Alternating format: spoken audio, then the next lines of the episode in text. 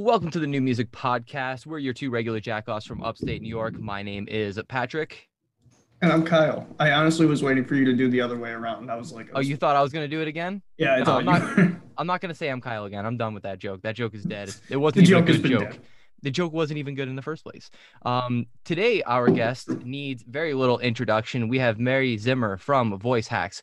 Please tell the people at home what's up. Hello. Thanks, guys, for having me on. I appreciate it very much. Hello. Problem.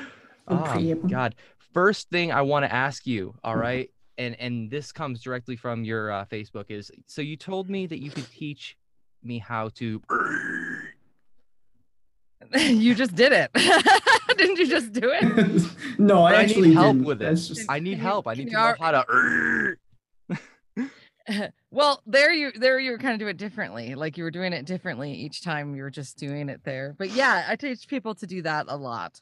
Um, it's not easy though. It, it's extremely difficult because I think a lot of people think it's a result of one thing happening, but it's really a result of another, and it's far more difficult than it looks. I think that's why people get like obsessed with those sounds, you know, too, because it's just kind of is not everybody can do them. Um, I can only inhale So and do that shit. I can't exhale. I can only inhale, breathe. That's all I can do. the thing is um you can do it both directions because the me- mechanics of what's happening are similar but um uh you really want to do it in an exhale direction if you Yeah. can um, I mean, everything should be exhale anyway, right? well yeah i mean actually somebody yesterday um told me that the singer from the vocalist from brand of sacrifice gets trolled a lot and uh because people are always saying he's inhaling and he says he's not and it makes sense because almost nobody i've taught to do like the low uh i call it the low fry because when i'm talking about fry i'm usually talking about the vocal cords being closed and I think there's like this kind of misconception that like false chord screams are low screams and fry screams are high screams because this is kind of their natural strength of each of them. But um, a lot of the people we're hearing doing gutturals, anything that has a bit of a toilet bowl, a squeal, um, a brie, you know, is going to be some kind of closed, typically vocal cords. And it might be hard to believe that, but it's um it, like in guys and a lot of men when we hear this their larynx is really long. So the the crazy part is a man's larynx is so much longer than a woman's that when some men do it and then you know among you know there's always an exceptional person among the exceptional. I always say like look at all the people in the nba and then like look at how many of them look like shaquille o'neal you know even in the last like 30 years very few of them you know? So there's always like the guy among guys who's got like the bigger larynx. So then you end up with people like alex terrible where like a low fry is like audibly indistinguishable from a false chord how you can kind of tell that the vocal folds are closed is by the length of time that it goes. Um, false chord just means like the vocal cords are open, so like it's not going to go as long. And again, this like sort of toilet bowl kind of thing, this burpee kind of quality to it. It's not really you can't do it with your vocal cords open as much. It's just like a different physics, like a different timbre. So this is why people can do it inhaling or exhaling because you can have your typically when people do inhale screams, their vocal folds are shut, but it's just that on exhale we're blowing this way and in inhale we're going this way, but your cords aren't really built to withstand um, suction. So that's why I don't generally recommend inhaling. um, It's weird. A lot of vocalists that I know specifically started off doing inhales, and I I say that from experience because that's how I got started. And usually Yeah. you learn what your voice is supposed to do by just doing like most of the people I know is like that's how I figured out what my throat was supposed to be doing was by doing inhaling. And I'm, e- even then I want to correct them, but I also don't have the same uh, wherewithal as someone like you like yourself to be able to properly coach them. Yeah, I mean, it's hard. It's like you can't your brain just does what it does. You can't feel what's happening in your vocal cords necessarily or or figure out how to do it um without some kind of instruction or really strange vocal knowledge because um you know it's just it's really abstract. You can't, you actually don't even really have much touch nerve endings in your vocal cords, and you don't really have direct command nerves in there. So it's really hard to figure this stuff out on our own and to just get any sound to come out at all, you know.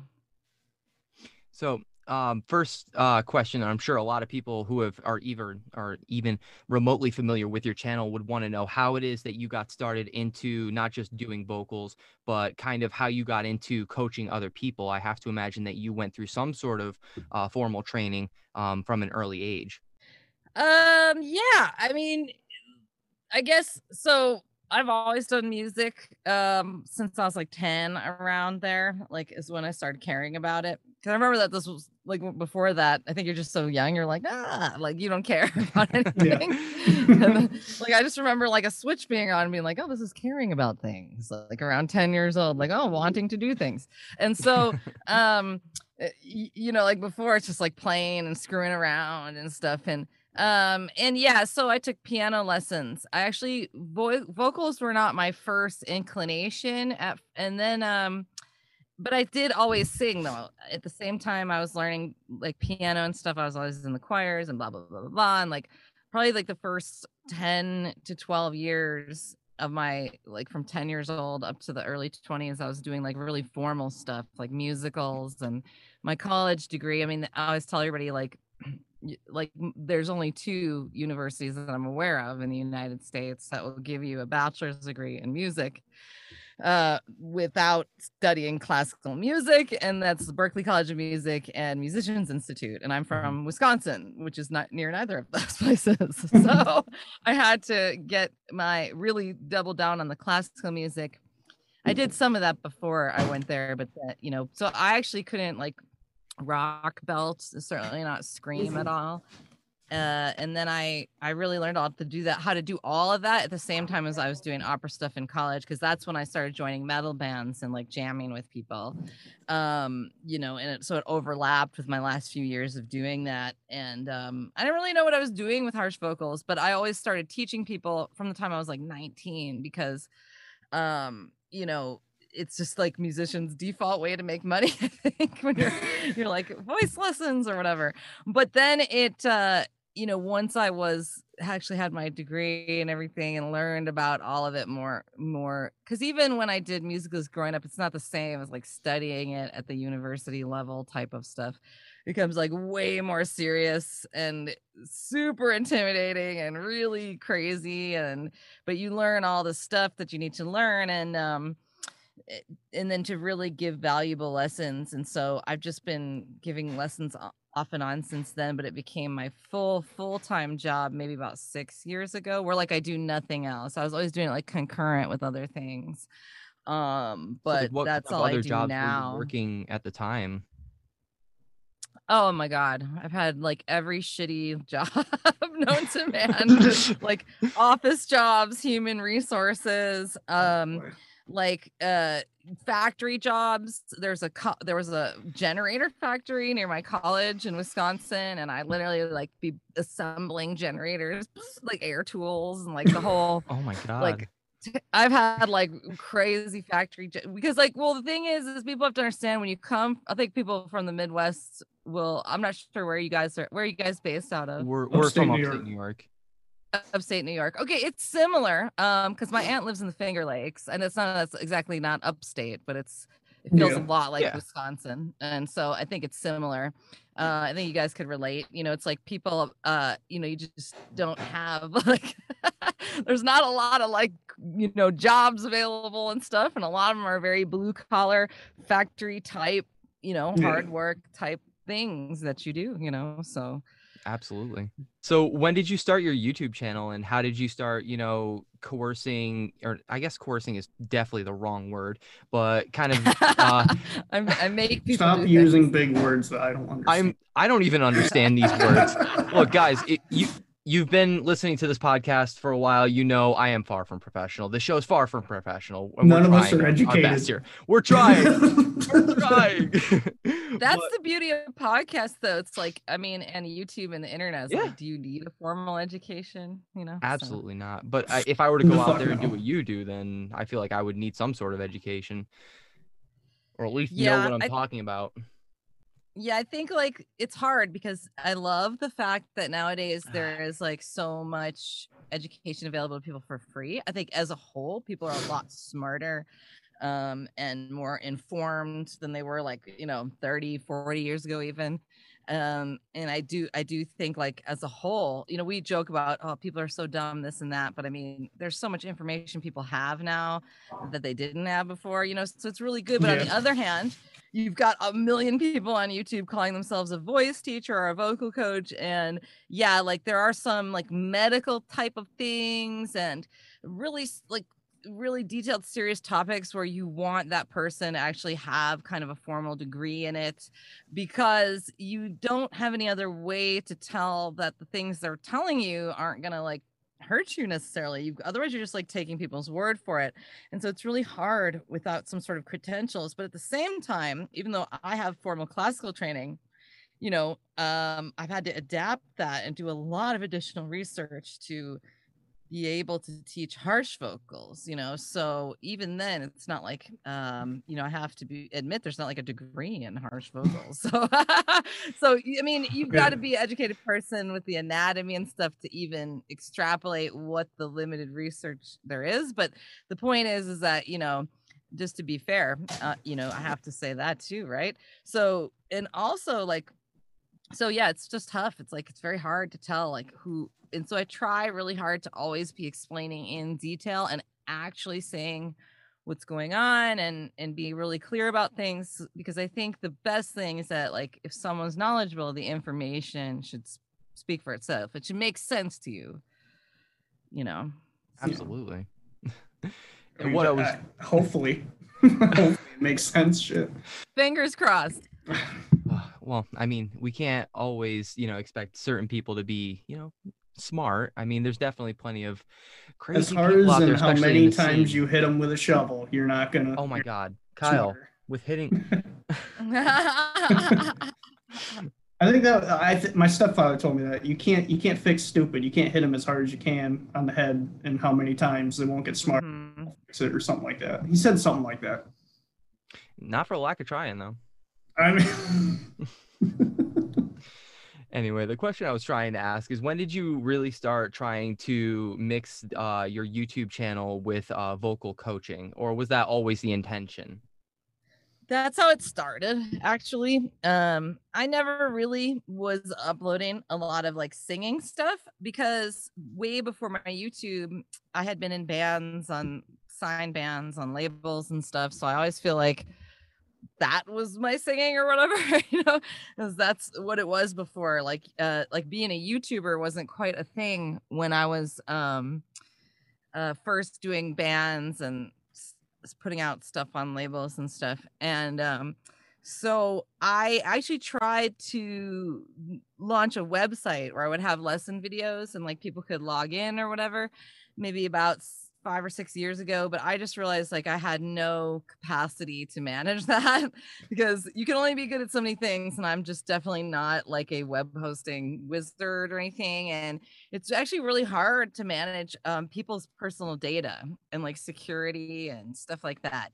Um now you know you have things that can process payments through third parties and i don't know but it was still crazy and it was very hard to like actually have a decent structure and like do it all myself and it turned out that like the videos really were just kind of funneling people into lessons anyway so i was like and i also they were like the first videos i ever made i was like not that great at video production by any means Nobody's so- first videos are good. no.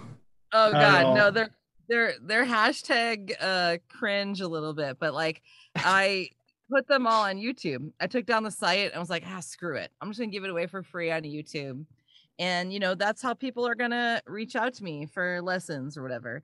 And it was cool because um even though they weren't the best like looking videos i've left them up a lot of them are still up there because they have so many views from the tutorial information or whatever but the contrast is all off and i look like a my head is floating or something you know it's not like it's it's not the greatest as far as the visuals but it because the information was good, it just kind of I didn't even try to actually grow it, and it grew to almost twenty thousand subscribers with me just putting up like tutorials. I mean, like screw it, and then um, and then I started trying to do um, kind of reaction videos, but that were like actually explaining stuff. I do try to have like a different spin on it, and I think that's when the channel really started to grow huge at that point. So well, I, I can definitely understand because, you know, as somebody who considers themselves a, a shit vocalist, I like hearing an actually like intelligent person behind it saying, here's what this person's actually doing with their voice. And so like mm-hmm. I know that anybody else listening, and I I know I know for a fact that there are a lot of aspiring vocalists that uh, pay attention to this podcast that are thinking, well, what can I learn from these yeah. YouTubers? And that's that's what a lot of us go to YouTube for. It's to learn. Uh, weirdly enough, how did YouTube become a source of of edutainment, so to speak? Edutainment. You know, I think just because like people, you could just be like, how to blankety blank, you know? Yeah, literally. That's how that's how my initial videos were. It was just like how to do this scream, how to do that scream. It's like nobody answers simple, direct questions. Like not everything actually needs to be a clickbait. You can actually give out information. I make my whole living. The only thing I do for a living is giving lessons. And I have plenty of videos where I'm actually explaining it, you know, but st- people still need lessons. They still need like individual attention. And I think yeah. there's mm-hmm. like a lot of this not willing to ac- actually answer a question. And that's very dissatisfying for the viewer. That's what yeah. they're there for is to get some of their questions answered to a certain extent. So that's a big thing I think people uh, need to be a little bit more liberal with instead of like protecting all the secrets. Like, you know, sometimes yeah. you just need to answer the damn question say what oh. it is. A wizard never reveals the secrets Mm. you know and then that gets old because it's like i call those type of people or youtubers or content creators carrot danglers because they're always dangling oh, the carrot right. in front of the yeah, horse you know and the horse never gets the carrot. They and that's not a satisfying like if you will like user experience you know like no. it's just not that's not what they're there for. They want an answer. So absolutely. yeah. And then and then we're back to the brie show us how to breathe the brie. Or it's like fucking you get Rick, yeah. or you get Rick rolled back in like 2006. I still Rick Oh right! Oh my god! right. Happy. I was like, "Fuck yeah, Rick Astley, my man." on you, I love this song.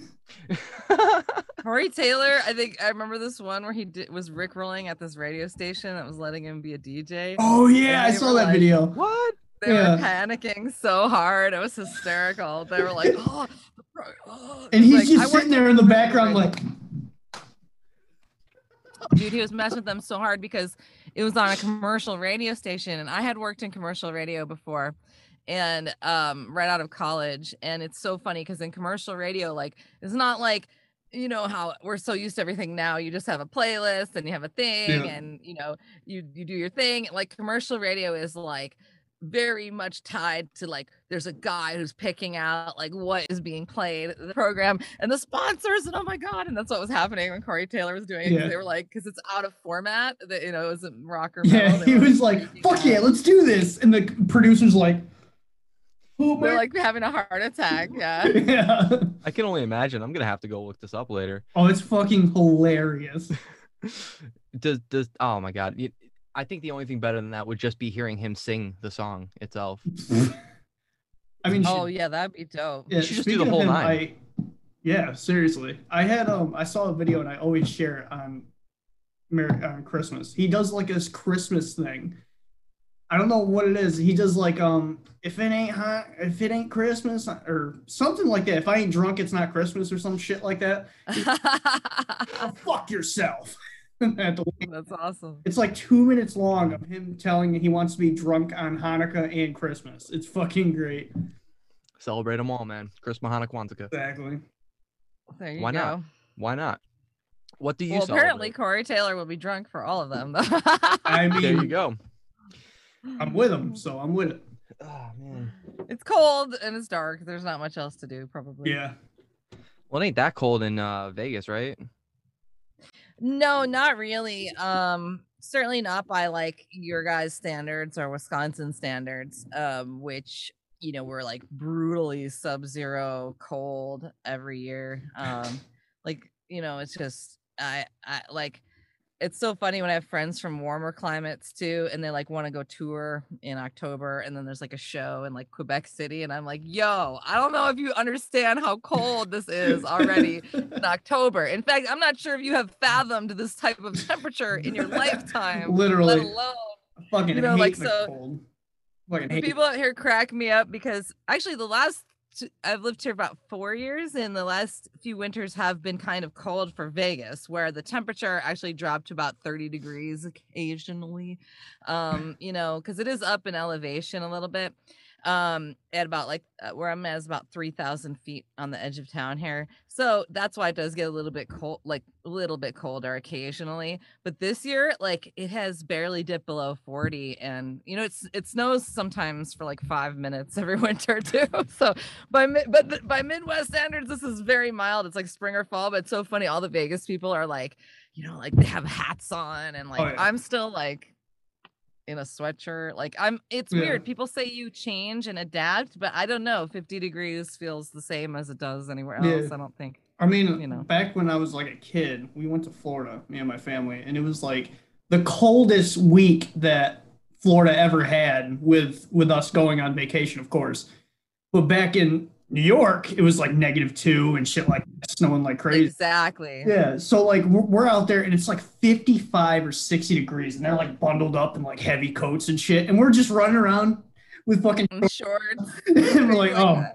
yeah, that's the thing is like um midwestern like when you have those standards i mean whenever i used to fly out for NAMM every year in anaheim um it would be like the average wisconsin february january temperature is about minus 14 usually fahrenheit you know it's just probably same as you guys and um i would get to anaheim and it'd be 63 degrees and my california friends would be like it's cold this year and i'd be like ah it's so hot like, 70 degree temperature difference. I'd be like, give me the sweater off. yeah, literally. So, but it's so funny. Like I've lived out west for a while now, and I don't really feel like I don't know. Doesn't it's just that I don't dislike the heat, and I do dislike the cold, but I don't. I don't feel like any it less tolerant of it. Like when I go outside and see people wearing, it's like uh, 50 degrees wasn't that cold. Like uh, why are you wearing like a parka? Like yeah.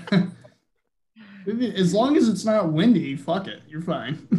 yeah, right? even when it's windy, it was windy today, and I went for a walk, and because the temperature is like so mild, the sun was out. Like even the wind wasn't bad at all. Like not at all. So I woke up at like 20, it was fucking 29 degrees out. I'm sitting there with like my this sweatshirt on. I'm like, oh, fuck this shit.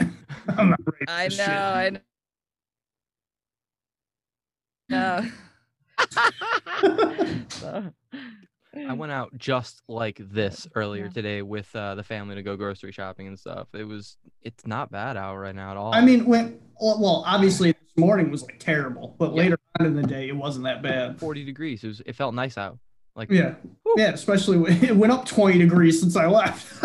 I had, I've been having to explain to my son every day. There's no snow outside. We can't go play in the snow yet, and he's upset because he wants to go play in the snow.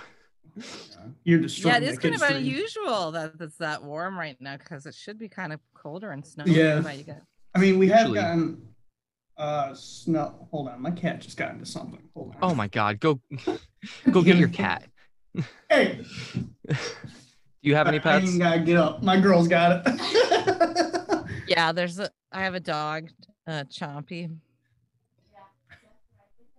And He's a Boston Terrier. I got. Oh. but he's not allowed in this room usually because he Oh, yeah. farts and they're horrific. so, um, I, I Oh he's God. cute, but God, he's not allowed in here.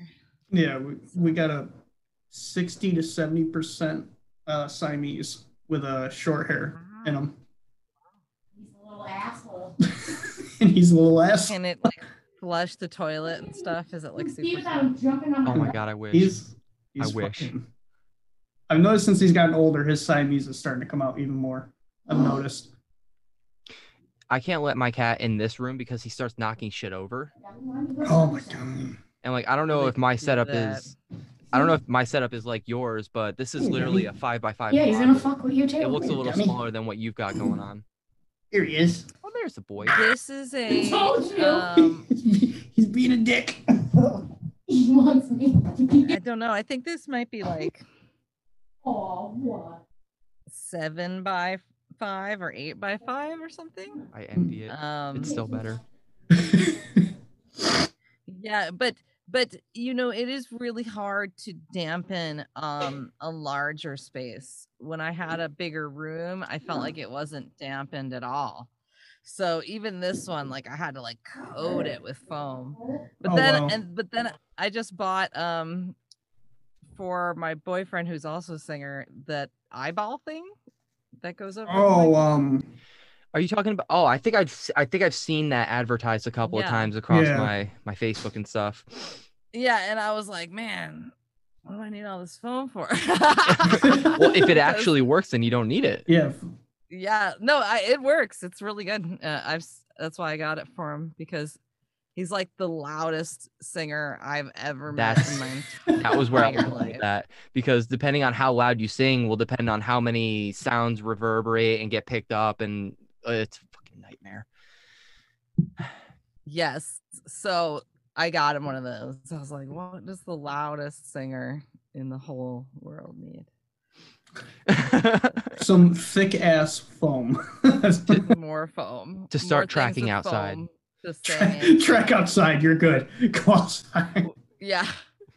But yes, then but then it's then there is more solutions. Like there's all these little things now, you know, that like curve over. Wave. like back in the day like you didn't have that um there's the isovox too but it's just very expensive i feel so um but they work i've i've tried them at NAMM that you guys know what that is the isovox I don't think I I've think heard of I it. think I've heard of it. I know I've heard of it, but I don't.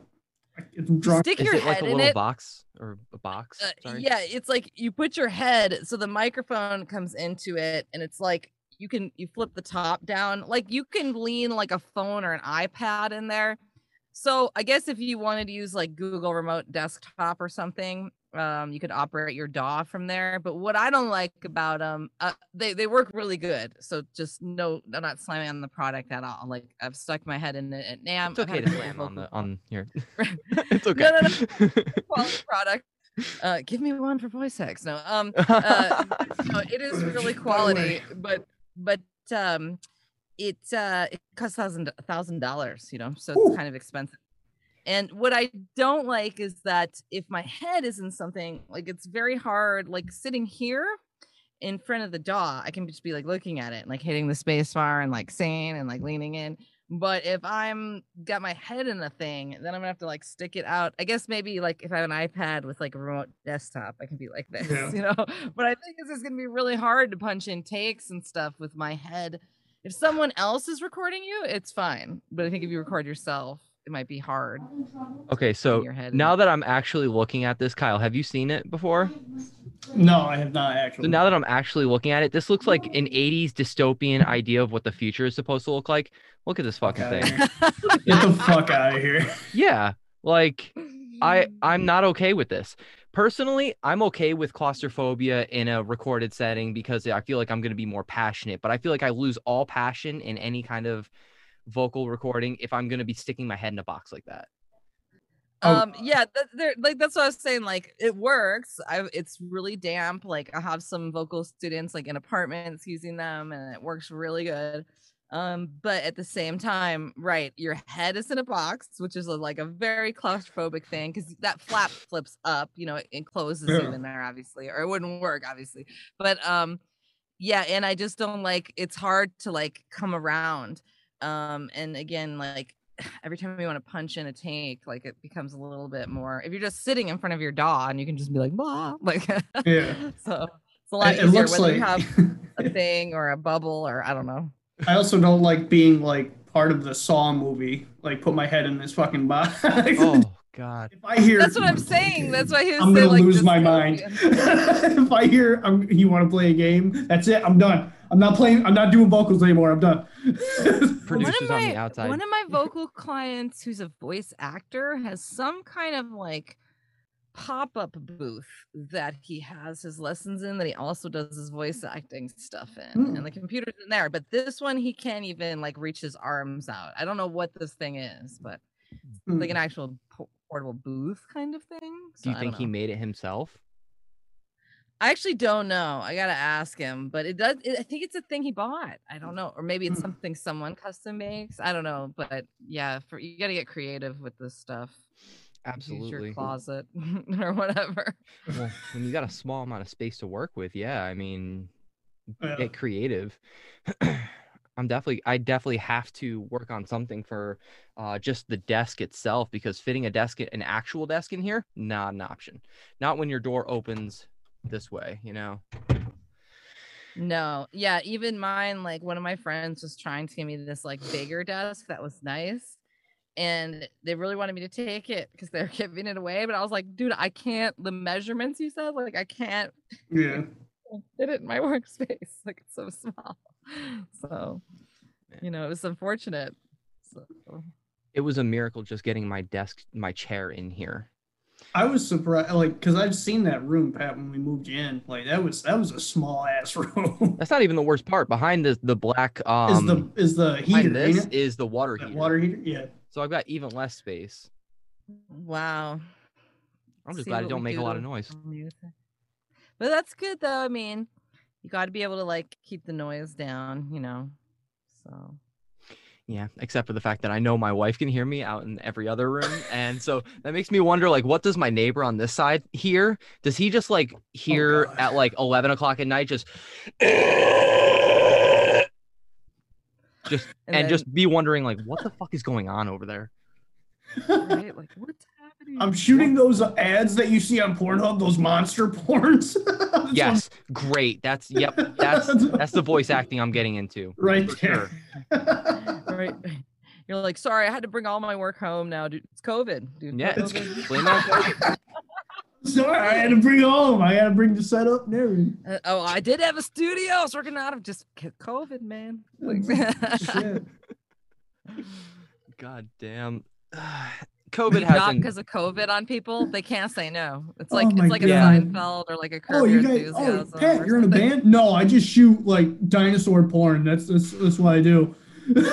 what? You just haven't heard it before because uh, we were at a different studio. Yeah. That makes me wonder what porn studios are actually doing now because they probably can't do a lot because of COVID. But hey, I mean, that's not my worry right now. I mean, they're probably doing exactly what the WWE and wrestling and stuff like that. They're just testing everybody. And then Yeah, I was just gonna say, like, if it's just like an isolated crew of people, they can just test everybody. they can still do it. It's not. Yeah. Mm. Because I mean, that industry. I mean, if you really break it down, it was already set up to test everybody for Yeah. other. Yeah. Really, I That's a don't really think good adding point. one to the list is gonna really make a difference. No. Like, oh, now we have to also test you for this. Okay, Shit, I can't do it. right. Got the COVID. Sorry, I, don't want to. it. I I don't can want to do spread all the the COVID AIDS to all all- your yeah. actresses. I can do all the AIDS and all the other tests. Oh COVID, God, do it. Kyle. No COVID test. No That one's test. taking it too far. not. I'm not. You can stick a cotton swab down my pee hole, but not down my nose. That's No, absolutely not. God. Oh, oh. Both of those suck. What? Ugh. That's worse. That- That's the joke I'm making. that was the joke. Okay. That was the joke. Oh, okay. They I was like, both- wait, are you suck. serious? I was like, Oh That's- God. like the the other one sounds way worse. So Ugh, no, I don't want to think about that. Pat, why'd you say that? I don't even want to think about that. right that's how they I'm- do a lot of the tests for men. I, know. think. I not not that I not that I would know, but I've heard. So tell me, how do you know, Mary? How do you know that? I don't know. This is I've heard. I've heard things. I've heard things. My Look. friends are very deviant. Look, I've been I've been De saying for, said I've heard things. I've been saying for a long time we need more feminine energy on this show, anyways. But then I realized the kind of shit we talk about on the show, and then I'm like, huh, damn, no wonder, no wonder. well, um, you know, you guys will evolve, I guess. You know, it has. I don't know. I don't know. I Have more it is what it female guests. and things. We don't know. You're. I think she's the only sec. Uh, she's the second uh woman that's been on the show. Is Yes. that right? Because the Yep. only other woman that's been on the show has been uh. Forgive me for girl from fucking up her name from Lucrexia. Yeah. Man, Mhm. My God. We we're gonna have to crack down. We're gonna have to really crack down. This whole female mm. representation in metal is a real problem as it is. So Yeah, I mean, uh, you know, it's always nice when when any art or whatever is equally representative of all the people in the world, but at the same time you mm. can't like mm. force people's interest, you know. I mean, that'd be the ideal, but it's I I've never felt like metal was intentionally excluding women. I just Mhm. felt like most of the women I know were just not particularly interested in it. Um, they're free to participate, you know. I like no like I've been doing it for a long time, you know, and l- when there was even few even fewer women, like if that can be imagined, but there was. And um that being said, even even even like 12 years ago when one of my bands was shopping to record labels, one of the big labels that spent money on us and everything ultimately didn't sign us because the main dude could not still do the female in the metal band thing. And i was doing harsh vocals and everything. Mm. so that was like as recent as 12 years. So like i guess on one hand there were people like saying stuff like that. But even with that kind of stuff i did not feel like it was excluding me from participating. Uh you know most people were not discouraging. If you could play or sing everybody was like happy There you know, go. As long as you could do what you're there to Yeah. do. So so yeah, I just I, it is hard, you know, and we talk about representation nowadays, but the one thing about representation is you have to think about interest. If if if, if like a certain demographic, if that's just not their interest, you don't need to be um intentionally excluding people to have that be the case. I, now I don't know why a lot of women aren't more interested in metal. Um, I mean, I maybe it is that they haven't seen, but there's been women stepping up for a while and doing stuff, and it's not like necessarily like there's a few more, but it's not necessarily like bringing them in in droves. Um, it just kind of seems to be like it's not that high of a percentage of women that are interested in it. But I don't feel like also I don't feel like the bands, like the male bands, are intentionally exclusive. Like I don't feel like the lyrics. It's not the '80s. I don't feel like things are particularly like people aren't like, oh baby, you know, like it's not like Dr. Rockso. or, I don't know. Oh, Yeah. yeah. It's just not it's not really like that. I don't feel like it's not particularly gratuitous or something. I don't know. I feel like if you like I don't know, like periphery lyrics or something are gonna like drive women away or anything. So uh-huh. um i don't really understand that what the interest is but i think a lot of it comes down to interest because even me having been in it even having like heard a couple things about well i don't know if i'm down with the woman in metal i mean i still got signed to another big like equally big metal label at that same time so i don't know i just don't feel like there's like anything preventing women from doing it almost all the guys uh like all the weird stuff I, i've had crazy things happen with men in my life but like all like not very many of them were were from the metal scene or had anything to do with metal you know actually most of the guys in the scene are are not behaving in a way that's gonna uh, turn you off of being in metal too bad i don't think so i just it's weird i don't i think it's more of like an interest thing and i i don't know why though like i don't know I'm sure your analytics say something similar, but ours say something like two percent of women uh, follow the show, and Yeah. I'm I'm sure there are more women interested in your uh, content, but still, like seeing that big of a, a gap was kind of a shock to me. it's um it was that well me coming from a woman's perspective i'm just knowing how few women are like in the Mhm. audience and um in bands in general like it didn't surprise me at all. I mean i have a little bit more like i have maybe 15% more uh, maybe so like maybe 10 10 to 15% are women maybe um and then the other 80% Yeah. are men 85% but i do feel like um so that's a good example right i'm a female vocalist representing like t- talking to people like anybody showing being a female doing the thing and i'm not necessarily getting any more women interested in it let's put it that way so even when Mhm. you have someone representing and again not necessarily intentionally excluding people the weird thing you we're all finding out in this new world of inclusive inclusivity is that sometimes it's just a, a de- demographics interests are not are just not in that thing for whatever reason and you can't make them be interested um, so even though people would always like to have more representation the people in those groups actually need to be interested though in that thing and I don't know why a lot of women are not. Even my vocal clientele, it's the same amount of percentages. And again, there's nothing discouraging or excluding them from doing it. The door's open. So I don't know. Um, that's what I will thing say is that in the last like couple years, I've seen some very impressive female harsh vocals, and I don't know Yes. what Yeah. changed, but I always knew it was there. I mean, Yeah. cerebral bore was a, was like my example in the Yeah. past of that, Mhm. and like I wrestled a bear once, and then seeing, you know, I guess my couple of examples are like Jinjer. Um, now Spiritbox is doing really well. Yeah. Um, there's a couple, I others, mean- but I'm definitely blanking them. There's um there was one that I listened to in high school, Bunny and the Bear. That that old That- band. those are dudes. Well, no, there I think there was a female vocalist at one point because they got rid of the the high the high clean vocalist for a female at one point. The bunny and the bear were Oh. definitely dudes, as far as I I, believe knew. no, no, they were there could have dudes when when I when I first got into them, and I didn't realize how the big dude did so high vocals, clean vocals, and I believe, don't quote me, but I think that's a female singer now. Don't quote me. I haven't followed that band in years, so I don't Me know. either. So yeah.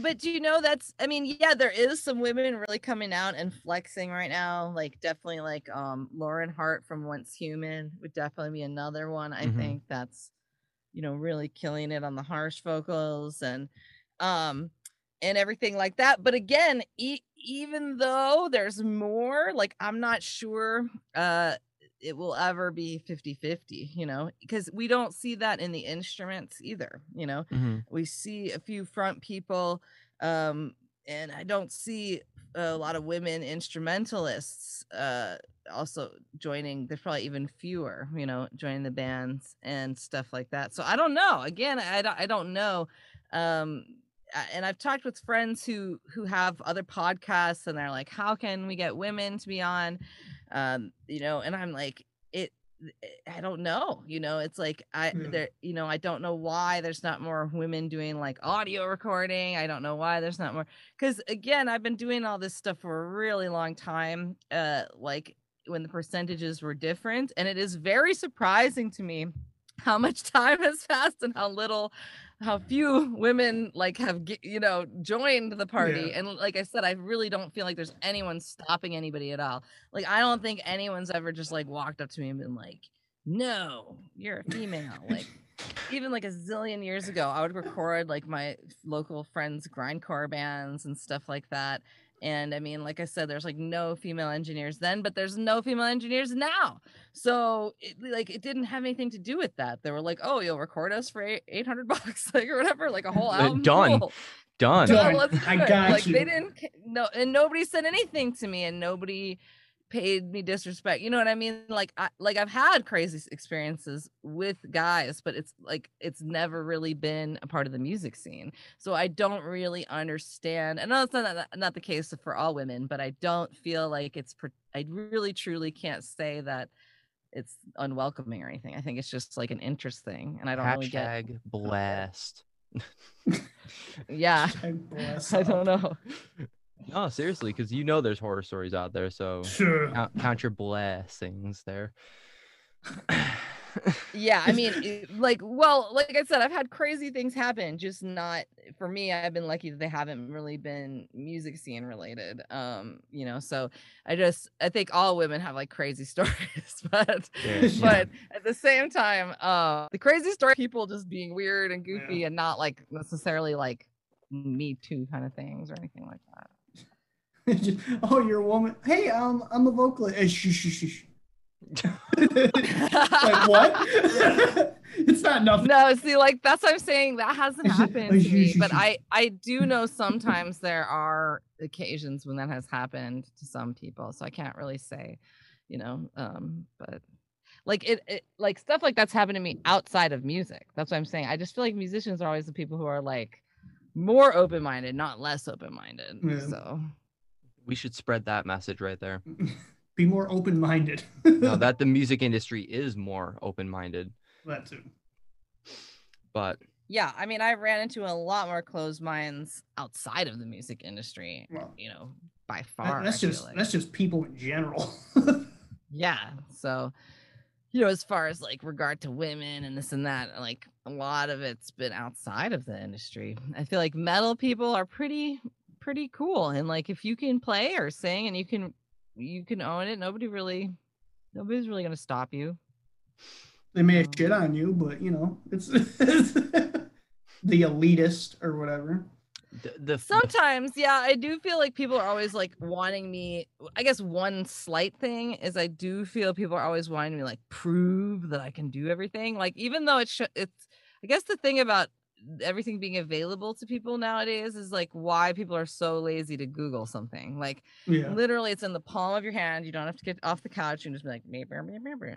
yeah. and like they don't still though so it's it surprised me like when people on youtube are like first of all like i demonstrate a lot of the stuff in my videos but the other thing is is that like all you gotta do is google me like and you can look at my bands and all the different stuff i've done and like uh, it would take like five minutes you know it's not very hard and people will still be like can you really do it you know yeah.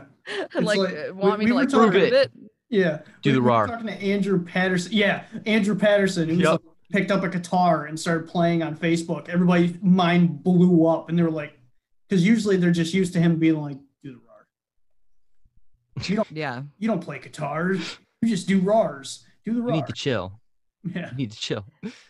It's weird it's it's super weird and even um i started uploading like more like demonstration tutorials because i'm like literally i have like whole albums like doing this but for some reason this is too hard to google um Google? whatever right like what is What this is this? What is this? for this treachery? person and um but people were like oh you should do you're a classically trained singer you should demonstrate opera. And it's like god it's like that's not what the channel's about. I'm gonna do it just to do it but it's kind of so funny because it's like everyone just wants you to flex just to flex like just to do it and i'm like sometimes i'm just like i'm like why? I'm like for me personally like musical theater or classical hold like zero interest to me anymore you know i spent so Yeah. many years doing that like um i've just been over it for a long time but uh my next couple videos i'm just gonna do a couple demonstrations of those things just to say that i did them just to do the There flexing you go. or whatever Here's your There want you me link. I can send you next time you ask me to do it.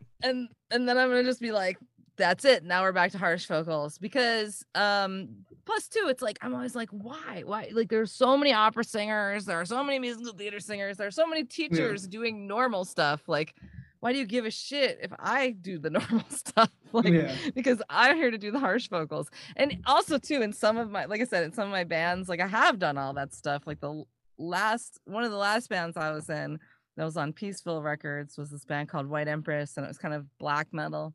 And so there's like literal, like full opera singing and stuff on. You know what I mean? Like it takes like five minutes to go look it up and Huh. prove that you can do it. Like, oh, they just gave me a degree. Like I just, I just walked in and said, that one." I was like, I'll take the opera one. Like, you know, like it's just so funny. This is the hat I'm Um, putting but, on. But I decided, you know, screw it. Like I was very surprised to get those comments after my first couples of stuff, but I'm just gonna do it just to do it. But There you go. you know, again, it's sort of like YouTube audience is always like flex on us. You know, they're all they're so snobby. They'll be like, prove that you can. That's just people on the internet in general. Yeah. it's funny how like the people from YouTube and Reddit are almost always kind of the same personality types. Oh yeah, big time. yeah. Almost always. I gotta stay away from Reddit, man. That shit's toxic. I, that's why I, I will not go on Reddit and I rare at all because I know people talk about me out there. So I don't want the mean comment. Fuck So you. you're saying when this is done to post it on Reddit, is what you're saying? posted it all over Reddit. Yeah. You know, but it was so funny because I did make the mistake of looking at Reddit when the Helion Prime album came out, and it was Mhm. just like people like, you know, giving their like unsolicited vocal opinion, especially because my band has had like other vocalists before, and so like everyone Um. everyone's comparing and tell my band I was like, don't go, don't go on Don't go Reddit. on Reddit, please. you do. For love of God. Let's fuck Reddit. Do not go on there for the love of God. Because um but that's one cool thing about being a vocal instructor is uh like people's like literal opinions really kind of don't matter as much to me anymore because um it becomes if I like once you when you have like a technical perspective on vocals if you're achieving like the technical accuracy in whatever style you're doing i mean that's your voice then at that point. And then after that point if you know it's as technically accurate and as good as you can do then everything else is just subjective opinion you know and if someone doesn't like it it's just kind of well you you, you know some people have like particular vocal tones they really like and everybody's different you know so at that point so i don't really take it honestly like i mean i joke but i don't i don't really take it personally because i'll if i feel like i did a technically a good job like i don't know what people think of it then at that point it's just like well this is like your opinion man you know It's your yeah. opinion, it's just like your opinion bro So- so have you done a rap album yet? Is that on the table? oh god no i mean i can i I've i have like a lot of lyrics memorized to rap Just- songs oh God, no. from Jesus. the 90s but no like but although like some of these fast harsh vocalists um Yo. kind of put you Yeah. through their, your paces They like- are coming out of the woodwork, and I am respecting. I it. love it. I'm all Love for it. yeah the, some of these guys are almost doing the equivalent though right in uh harsh vocals and i think like the first guy to really start doing that was like to, to like open that door was phil bozeman definitely like saw as the law Yeah. you know like that's the one that started all and now there's all these guys doing it and it's like holy shit Yeah, like the game like like the yeah, like guys going from. I mean, obviously Attila for rapping, for Fronz for rapping. Yeah. Mm, mhm, You got uh Hunt the Dinosaur. Well, I would say even before all of that, we had Pop Goes Punk, and everybody was Oh trying yeah. to, but nobody could actually do those songs live.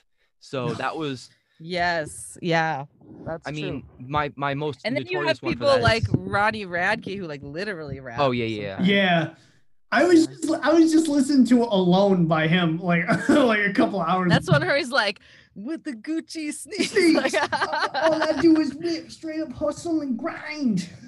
right. That's when he's like Charlie Sheen. Yeah, Charlie Sheen.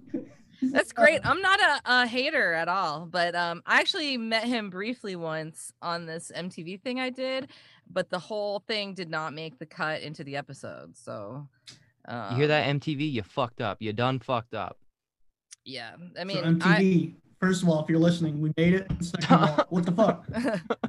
Yo, no, uh, it was this episode of Made that I did where we were coaching this kid to do screaming, and then she wanted to meet Ronnie Radke. He was like her favorite dude or whatever. So like, we took her on the bus, and you know he gave her all this like vocal advice and this and that. But like they cut they cut it from the episode for some reason. I, people don't realize like it's 30 days of filming for a 45 minute episode, so Oh yeah. it's A lot of of stuff hard to include every. Yeah, you have to cut out like. Yeah, it's the same thing with with movies. Like it could take a whole year, and then they cut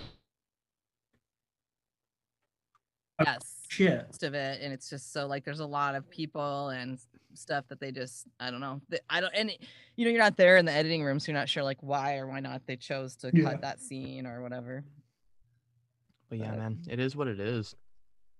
yeah Uh, like there's uh there's a couple of different like weird vocal styles that have kind of come out um in the last year that I really wanted to ask you about and one of the, one of them is definitely the tunnel throat thing um that I think started maybe like 3 years ago but um have you done anything on your YouTube channel at all talking about that so when kids on youtube started calling things tunnel throat. Yeah, it's it's actually been for like a while now. Um, I thought so. I've been hearing these terms for several years, but it can mean a lot of different things because that's what was one of my goals with starting the channel was to start standardizing terms for harsh vocals and not just like trying to standardize them, but to make them match the anatomy so it's like clearer to understand. So we can be like this is this and this is that.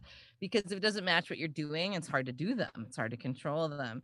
And so tunnel throat can uh, apply to any low sound but because most of the people on youtube aren't like vocal researchers or even super knowledgeable about like the types of anatomy and physics that create the sounds um they're going to call them all different things it generally refers to something like really low but that has been six like different things like if you watch what one kid calls tunnel throat and then another kid calls tunnel throat it's completely different. In general i do know it to be like the lower the low uh like the gutturals like the low fries like we were talking about. However it's all like using tongue positions to get the larynx to lower which will give us lower pitches and harmonic overtones. It, but it can be done in false chord, it can be done in fry. And what I kind of don't like about like the random YouTuber is they don't understand uh, how this stuff works in here. And so a lot of people will encourage people to try to actually voluntarily pull their larynx down during this sound, but you can't actually do that you can get your larynx to lower, but it has to do with reflexes and the shapes. I've taught a lot of people to do low, gurgly, whatever you want to call it. I don't know if you want to call it tunnel throat, toilet bowl. Like I don't know. Toilet bowl. I call it all, like. Yeah, usually that's a form of low fry and it involves like very specific tongue shapes. But the vocal cords are usually closed. But what makes it sound low is the thing that kids are calling tunnel throat, which is our larynx moves lower in position. So, you know, your shape in here is changing, but it does that reflexively um due to vowel shapes and we do we actually try to mitigate a lot of these reflexes in clean singing and in opera singing and stuff but vowel shapes will make it move and um, you don't need to be like pulling on your throat and the, the problem is is that anatomically it's not wired through your direct controls. So then when people are trying to like move their larynx down it's like not a thing you can consciously do necessarily. And um you can do it by like making a sound or a shape that will make it do that but not like directly pulling on it like you're thinking of. And and then if you try to directly you'll feel an awful lot of throat strain and stuff. So um you know i teach a lot of people these low positions and the tongue shapes and how to do it in lessons. I don't have a lot of tutorials on it just because i feel like it's so hard and it's super advanced and there are just some things i don't want people just trying from a video necessarily uh, and that's one of them is i would rather you guys kind of have more individualized attention because um, if you start really pulling on these muscles here t- too hard and doing it wrong those are like the most extreme sounds. Probably the most difficult thing someone can do is like the low fry type of gutturals um period eh, with the weird tongue shapes. So it's also like literally the most advanced vocal thing of anything to do um and that's why everyone goes nuts when we hear like phil bozeman do it or whatever so Like, That's been- terrible. Dickie Allen and shit like that. Yeah. exactly and alex terrible's the guy so like we have to also think about physics and like so when i do like low fries um even though i have a low an un- very unusually low pitched voice for a female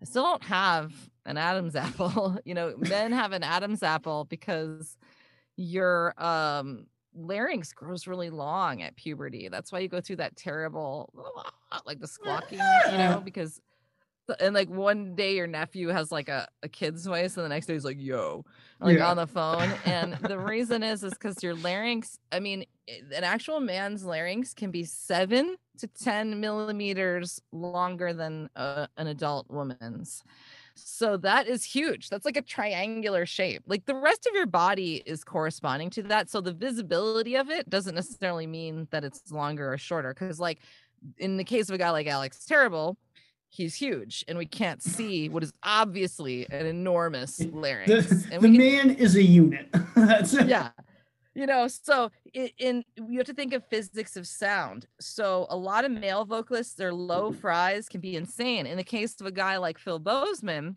he's actually not a big man. He's about the same height i am. But why can't i get my low fries to go as low as his? Because his adam's apple comes out like to his chin and he has like a, a, a baritone vocal range when he clean sings Just So listen to when he talks. Yeah this is extremely indicative of longer vocal folds you know so then within that seven to ten millimeters you know basses and baritones have longer chords. And then also there's three dimensional like densities so i have like a very low range voice without the length because they're like super fat and dense you know? Um and that's why it's kind of unusual for women to have because our chords don't lengthen. Most women's have high voices you know and that's why it's also equally rare for a man to have like an Anthony Green voice. It's very popular, but the actual percentage of guys with a voice that high, because his he would have an Adam's apple too and fully length vocal cords, but they're going to be really, really thin to be that high of a voice, just like physics of strings. So we have to really mm. understand that um, when we hear a guy, eh, some of these guys, their low fries can be indistinguishable from low false chord, which is false chord is doing it with your vocal cords open. But when you can hear someone going for a long ass time, I'm you got it pretty sure the vocal cords are closed. Your time limit and also low false chord with the tongue shapes does not have like a um a burpee quality like the toilet bowl. So for example, like low false chords with like guttural shapes kind of they come out deep, but you're gonna lose it's gonna be like it's like not it's not particularly and you can't go very long maybe like four or five That's my biggest issue with with uh, false chord is that I Mhm. can't hold them out. No you can't. You'll never be able to. and if you pay attention to false chord screamers they're writing in like four word phrases a lot Mhm. because they can't. So when we hear someone being like you know like well this is how low my low fry goes. I was using the same tongue technique there as phil bozeman and I, it's not ever going to go as low as phil bozeman. Because even among dudes he has like he's probably to that 10 millimeter side you know because people can be physically exceptional even among the other people doing it you know what i mean so you, there's always like one guy who's like the Guinness Book guy. This is with athletics or vocals, you know. But in general, my male vocal clients, their low fries are pretty much universally always lower than mine. The girl from Cerebral Bore, though, those are low fries because she has tutorials and stuff, and um, it's with the tongue technique, and it's Mhm. very clear in the tutorials. That's what's happening, and uh with that particular tongue technique, she was able to get a woman's larynx to go as low as I've ever heard in a fry. But most of the women that we hear, whether they realize it or not, because you know, you can't feel these things. When I first started false chording and screaming, like I didn't know what the hell was going on. I just knew that I wasn't going hoarse. That's how I started researching it because I was like, well, how come that's not fucking up my voice? like I was like, I just keep doing this all day long, you know. But the point was is um eh, that you know there a lot of women will do false chords on the lows and this is because the you know with our larynx the size that it is now we're talking about a noise sound you know and like even someone like me with a super low voice like i can't quite get my fry gutturals to go as low as I want. So I might a lot of times I switch to false chords. I did a Thy Art is Murder cover and I could not in the in the amount of Oh time God. that the way that he writes, I didn't have enough time to switch to false chords. So I did them low fry, but I felt like I could not like again like CJ, like I could not get to the depths. I did a pretty good job, I think, but um like uh, you know, again, we have to think about physics and this is people need to be generous with themselves. Like everybody's different. You can't just, you know, I was a bigger woman like Brienne of Tarth or something, maybe like I could have like, some serious low gutturals because I would imagine you could make up for some of the larynx space if you had like a big chest cavity, if you were like six feet or taller, maybe. But So does that explain maybe why my lows have gotten lower since I put on 30 pounds? Uh, not unless your larynx is bigger. oh, You you know what? get That's where all the weight went. That's you, you know go. what? That's where it went. I was wondering why you my neck just got, got better at your technique. You know, I- that's all. It kind of settles more, and it get it can settle and get lower if as you get better at it. It definitely needs to be practiced. So that's probably just you're just probably better at it now. But Woohoo! yeah, because I can't get mine though to go all that all that low. I think like by themselves, maybe they don't sound that bad, but like if I actually put them up next to someone else who has them really low, like a male vocalist with a huge larynx, like I'm not. I had a guy who was actually six foot eight, and I found the Instagram clip the other day that I taught to do the low fries. Six foot eight is the biggest vocal client I've ever had, and if, if you can imagine, his fry gutturals were like out of this world. I Um, was yeah. so envious.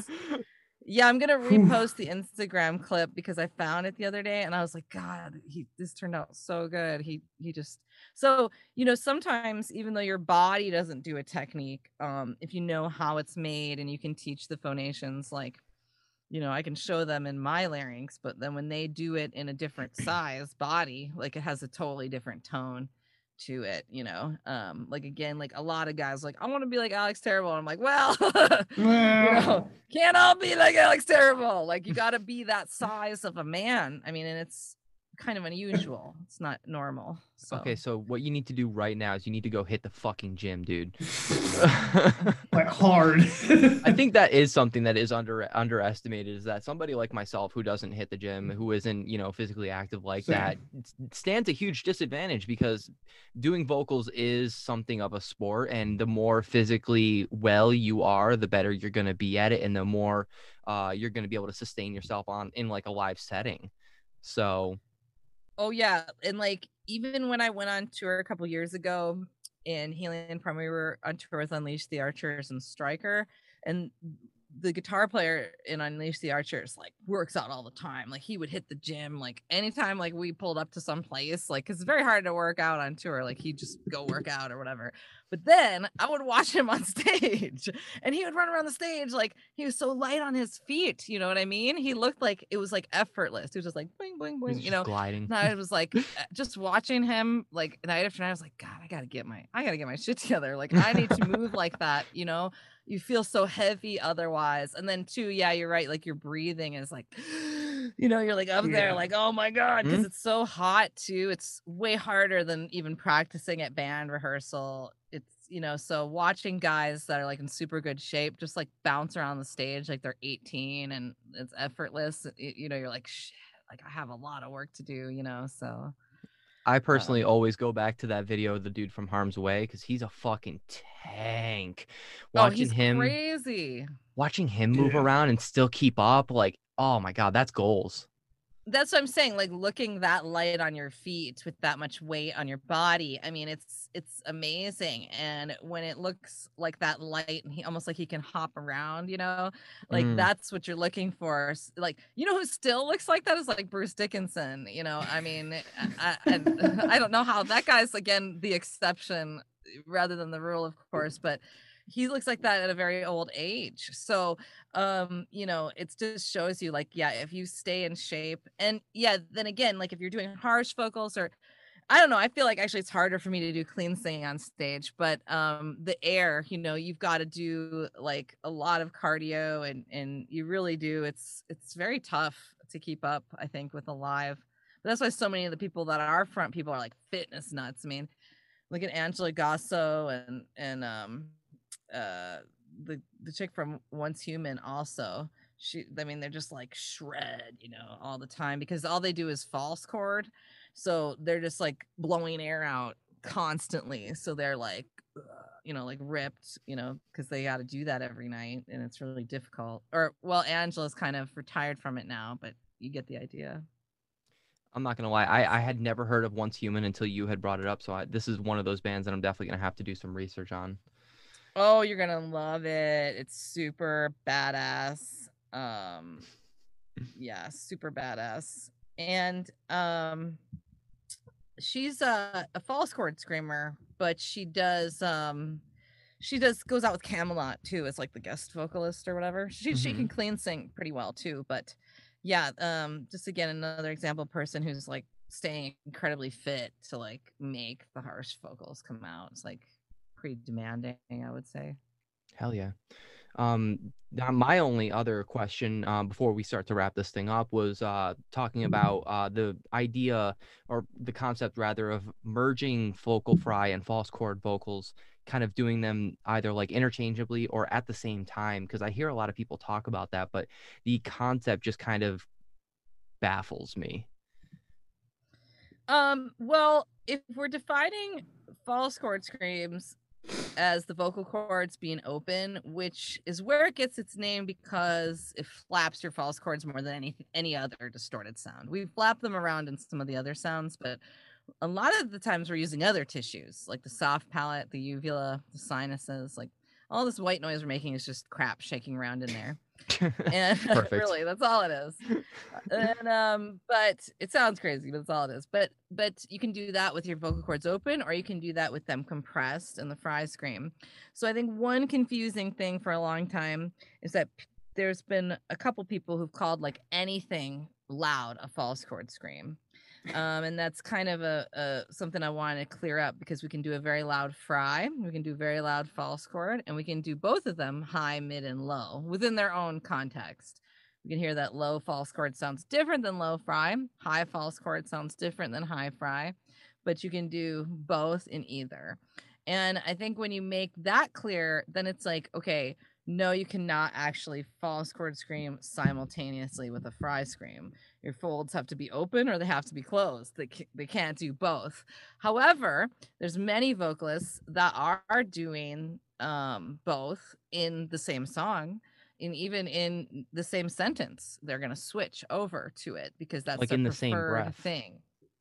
Yeah, I've heard yeah, some people do that. So, yeah, some people can do that. It's very difficult. But for example, um, Spiritbox, to me, very clearly, there are sentences where she does fry, typically for the mid and high, and then typically for the lows, she switches to false chords.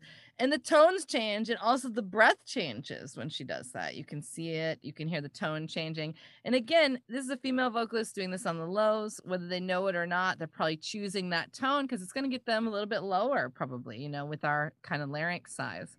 And um, and then also we have a, a band like um like Shadow of Intent, you know, for example. Um. And I'm pretty sure that's what I'm pretty sure that's what he's doing as well. When I've watched like some of his like covers, where you can really tell are like covers where people are just like sitting in their room and the audio is really raw and uh, then it becomes very obvious like that there's some switching going on you know um and and uh at that point but again a lot of these people don't know they're doing it they're just like i like this growly tone and i like this tone and they may not understand you know you can do a lot with your voice and learn a lot through imitation and sounds and you can't feel a lot of stuff in here so you may not know if the vocal cords are open or closed so really in the truest definitions you cannot do fry and false chord at the same time. The confusion comes from the fact that there are some people who consider fry to just be the chord closure by itself however i don't think any of the major vocalists that do fry are sticking with that so i only view that as a step. So that's like this where when you close your vocal cords and you make a fry scream you're passing air between them but it's like kind of like like that like the way your lips would look if you push the air. That's what it looks like when you watch it. And Yeah. that only makes a little bit of white noise. It makes some of the white noise in fry but very little like less than 10% it's like ah so it's like quieter than my talking voice Mm. so some people call that fry and only that. Even though the vocal cords are closed, it, when we flap the other tissues around to make it louder, like Randy Blythe, Devin Townsend, and like any person that fry screams ever is doing like, ah, like the big loud one and not Yeah. that small one. And I think sometimes you can feel your false cords flapping in the big loud one, not as much as a false chord scream, but I think that's where people go, I'm doing both at the same time. Actually, no, we're just doing a big proper fry, and we shouldn't have been. That small one's lousy. We shouldn't be doing the small one. So no, they're not doing both at the same time. I hope that makes it clearer. I think so. And the Yeah. only other vocal technique I've heard you talk about outside of vocal fry, false chord, is the third one that sounds almost like old school hardcore, like Hatebreed. And that's Yeah. That's the one that I feel like there is the most confusion around, and that's because it's actual screaming and it's not quite like this technique that we came up with. I will say though, I think that the guy from Hatebreed doesn't really know what he's doing. He just yells and like you can hear it when he does his podcast afterwards, and he sounds all hoarse and shit. Exactly. Well, um, I think he has had some vocal lessons, like, but later, you know, in his career. But, but yeah, so he's doing the category, and so many everybody that is not doing these fry or false chords is doing like the voice with distortion category. The reason I call it that is because you can sing with it, you can shout with it, you can talk with it, um, and you can do it all the same way, no matter which one you're doing. And in, in all those cases, your vocal cords are talking or or or singing or making a pitch. And if you put enough grit on it, you usually don't actually yell with your voice. Yelling with your voice is like slamming your chords together and it's not super distorted. So we hear Jamey Jasta destroy everything, you know. This is a voice pitch underneath, destroy everything, but um it's not literal shouting. Uh and and maybe sometimes accidentally if he doesn't know what he's doing, you know, as much. But what it is, it should just be normal voice underneath, and you should be just flapping the other tissues like we do in the other sounds on top of that. So it doesn't matter if I'm singing with it like Layne Staley, you know, or I hey, I shout with it like a hardcore singer. Um, I should be able to do either. And and if I'm doing it right, I, I should I should be getting the distortion from the other tissues, not my actual voice uh because your voice actually doesn't even make that much distortion so a lot of times we're doing it wrong it's not very gritty anyway you know? Um and uh so you'll know like you go hoarse really fast it, it takes very short amount of time and so you know if you can get that going you can do a lot of things with that talk with it sing with it like quote unquote shout with it you know even if you're doing little like hey! to the audience but yeah this is definitely the hardcore thrash metal thing some of the punk bands um but again i've heard blues singers do this going all the way back to like the 30s you know? Uh so it this is a thing that people have been singing with for you know decades like 100 years I love reminding my stepdad that fucking Rick James screams all the time. Mm, totally. I And feel little- good. so he's a good screamer and um a He lot of those guys though uh, this is where we got it from Yeah. was African American folks who were doing this first. So we had guys like Howlin' Wolf back in the day, probably like one of the most notorious guys from the 30s who did it. He was a really gritty voice blues guy, but fortunately all this stuff's on YouTube.